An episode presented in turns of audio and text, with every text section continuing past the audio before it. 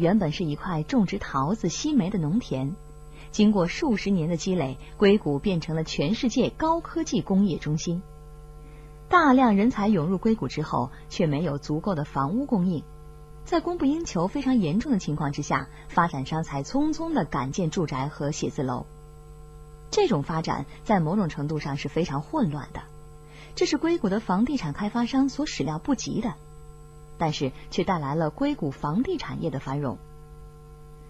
硅谷的高科技引起的地产热使李泽楷深受启发，他想出了一个用高科技包装地产业的念头，把高科技和房地产相结合，在香港建立一个像硅谷一样的工业城，高科技和房地产同时推进，既发展香港的优势，又弥补硅谷的不足。这个工业城，他称之为数码港。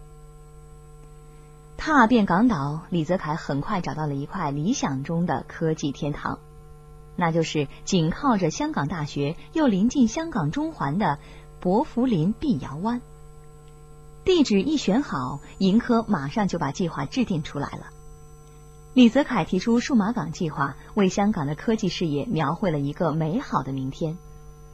这种创新意识和风险投资意识，正是硅谷以至全世界新科技潮流所提倡的。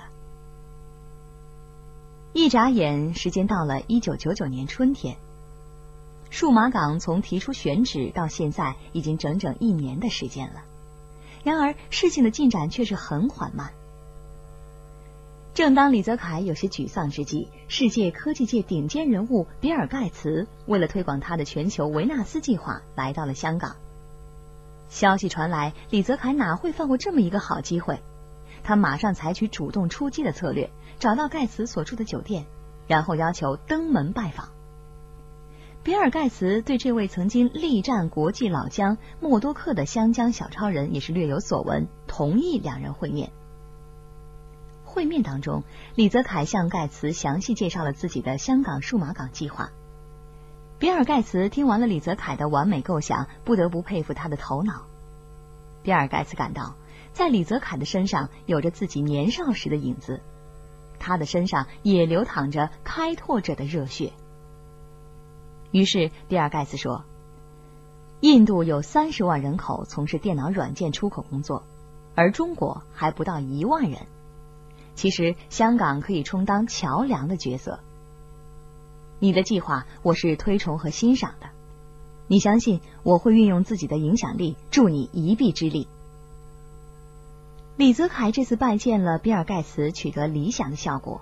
在以后的公开演讲中，比尔盖茨免费给李泽楷的数码港计划做广告，多次声言香港应该建设一个类似硅谷的工业城，这将有利于新兴的高科技推广。盖茨的听众几乎清一色是香港的头面人物，这比所有的宣传效果都要好。一月底，事情果然出现了转机。行政长官董建华出访以色列，考察当地的科技发展。李泽楷以科技界人士获邀，和其他的商界人士随团而行。在途中，他不断向董建华游说。二月初，行政长官董建华出访归来，李泽楷的香港数码港计划的谈判便比较顺利了。特区政府在地价上也不再那么强硬，最重要的障碍就此消除了，一切按照李泽楷的计划顺利进行。这个项目使得盈科数码动力成为香港第七大股票，李泽楷又创造了一出网络时代的股市神话。盈科的奇迹吸引了众多美日国际级的科技集团纷纷来港寻求合作，人才也随之流入香港，而李泽楷的个人身价也涨升到了四百八十二亿港元，成为全港第四大富豪。李氏家族因为李泽楷的资产上涨，晋升成为首个拥有千亿家财的香港家族。二零零一年七月一号是香港回归祖国四周年的日子。这一天，香港特首董建华宣布授勋衔及嘉奖二百六十六人，表彰他们对香港的贡献和致力服务社会的精神。其中，方兴让、李嘉诚、杨光获得香港特区最高荣誉的大紫荆勋章，对于李嘉诚的授予勋章原因，特区政府的线报指出，李嘉诚先生毕生致力发展企业，成就超卓，并且热心支持公益善业，积极推动教育及社区服务，不遗余力，实为社会典范。这些年来，李嘉诚除了实业发展卓有成效之外，他关心教育，热心慈善事业，为造福社会和民众做了很多的实事。作为一个每日忙于商务、打理着数百亿元资产的商界巨子来说，李嘉诚从来没有忘记家乡潮州各项建设事业的发展。潮州山区较多，山区的教育设施滞后。一九九零年六月。李嘉诚先后两次会见潮州市市委书记、市长，表示要捐款帮助家乡贫困山区兴建基础小学，提高山区的教育水平。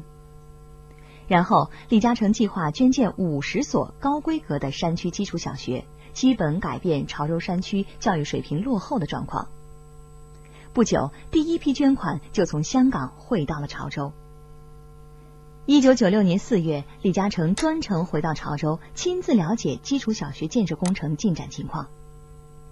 一九九七年，五十所基础小学全都交付使用。之后，李嘉诚再次捐建二十所基础小学，整个工程耗资一千六百万港元。一九九八年三月，第九届全国人大会议选出了新一届中央政府。新的中央政府宣布，把科教兴国作为最重要的工作来做。就在全国人大刚刚落幕不久，李嘉诚来到北京拜访教育部陈志立部长。五月三号，陈部长在钓鱼台宴请李嘉诚。就这样，一个后来在国内外产生极大反响的计划——长江学者奖励计划，在钓鱼台的餐桌上产生了。不久之后，教育部公布面向二十一世纪教育振兴行动计划，长江学者奖励计划的内容被写进了行动计划。在长江学者奖励计划的第一周期当中，李嘉诚捐资六千万元，教育部配套相应的资金，在全国符合条件的高校中陆续分批设立三百到五百个特聘教授岗位，逐步达到一千个岗位。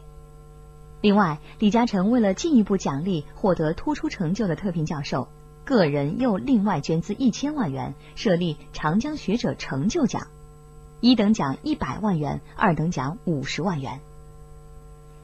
李嘉诚捐巨资同教育部合作实施长江学者奖励计划，绝对不是一时的心血来潮。他多年来爱国爱乡，重视教育卫生事业，热心公益活动，尽心竭力的造福社会。从一九八零年开始，他陆续斥资十八亿元创建了汕头大学。一九九七年，捐资一千万美元为北京大学建立新图书馆。在捐资长江学者奖励计划之后，二零零零年，他又捐资两千四百万美元参与国家互联网发展计划。在清华大学建设国家未来互联网技术研究中心，他捐助教育之心久久不息。除了捐款教育之外，李嘉诚对残疾人事业也是情有独钟。一九九九年十二月，中国残联协会主席邓朴方赴香港两天参加国际会议，李嘉诚闻讯致电北京，希望和邓朴方在港期间见面晤谈。十二月十八号，两位老朋友再次相聚。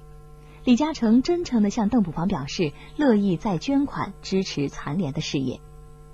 三个月之后，中国残联送上了一份需要六千万捐款资助的长江新里程计划，李嘉诚欣然同意。后来，他又主动的追加四千万，捐款达到一亿亿港元，以扩大受益人数。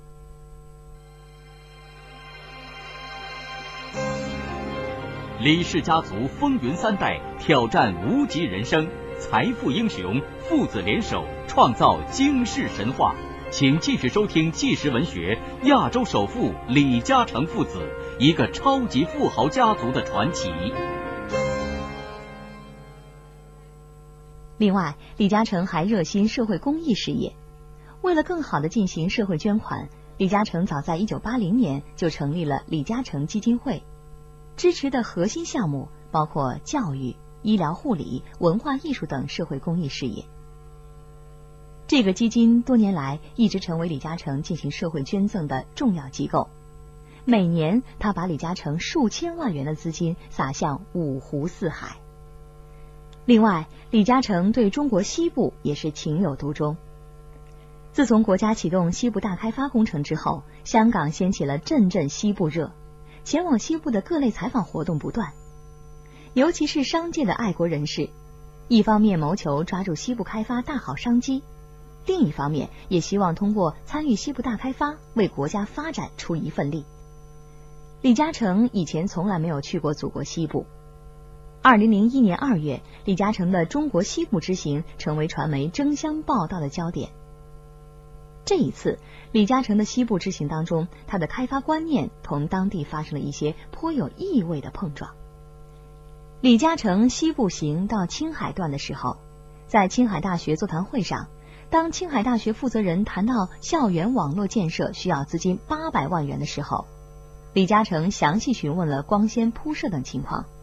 没等校方介绍完，他就抓起了桌前的矿泉水瓶，走上前台，指着手里面的水瓶子说：“本来生产这瓶水需要八万，但在申请资金的时候却说需要十万，那么多余的两万就是浪费，办多少事就该花多少钱。”等李嘉诚拿着水瓶走下台的时候，对迎上来的青海省省长赵乐际就说了：“要我马上拿出一个亿。”我面不改色，但谁要在地上丢一块钱，我就会立刻捡起来。在胜利宾馆，青海省政府向李嘉诚介绍了几个项目，期间李嘉诚的话讲得非常有技巧，但还是很明白的点出了在西部地区并不罕见的一些观念错误。作为大富豪的李嘉诚，对待钱财既慷慨又吝啬。慈善捐款几亿元，他毫不眨眼；筹划投资，无论大小，他却谨慎的出奇。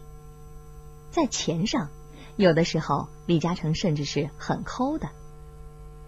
有一次乘车外出，在掏东西的时候，李嘉诚不小心从裤兜里带出了一块钱硬币，硬币滚进了座位间的缝隙当中，他费了不少的劲儿想掏出来，可是直到下车也没能把它弄出来。只好作罢，默默的下了车。没想到，老板的动作被司机看到眼里了。李嘉诚下车之后，他利用空闲时间想办法把硬币给拨了出来，然后交还给了李嘉诚。李嘉诚一手接过一块钱的硬币，一手掏出一百元的大钞奖给司机。司机惊喜不解。李嘉诚说道：“一块钱虽少。”但如果任它留在缝隙里，就丝毫用处也没有了。取出来，它就可以物尽其用。我奖励的是这种珍惜资源的精神。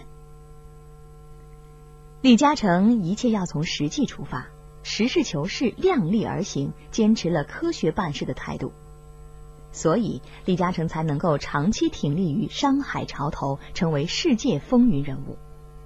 他的这种投资理念也给西部的人们很大震撼。李嘉诚从新疆往南走，经过六省八市之后，抵达了贵州。一路上亲眼目睹了这里贫瘠的自然条件和人们艰苦的生活，禁不住发出了感叹：西部发展虽如蜀道难行，但是刻不容缓。李嘉诚这次西部行不仅为西部教育捐出了将近三亿元资金。也带去了实事求是、艰苦创业的观念，并且把他参与祖国西部建设的热情也留在了那里。以后，李嘉诚旗下的几大公司争先恐后的进军西部，参与西部大开发。在西北，和记黄埔旗下和记黄埔地产公司曾先后四次派员到西安进行研究，考察了一些大型项目，涉及投资额高达一百亿元人民币以上。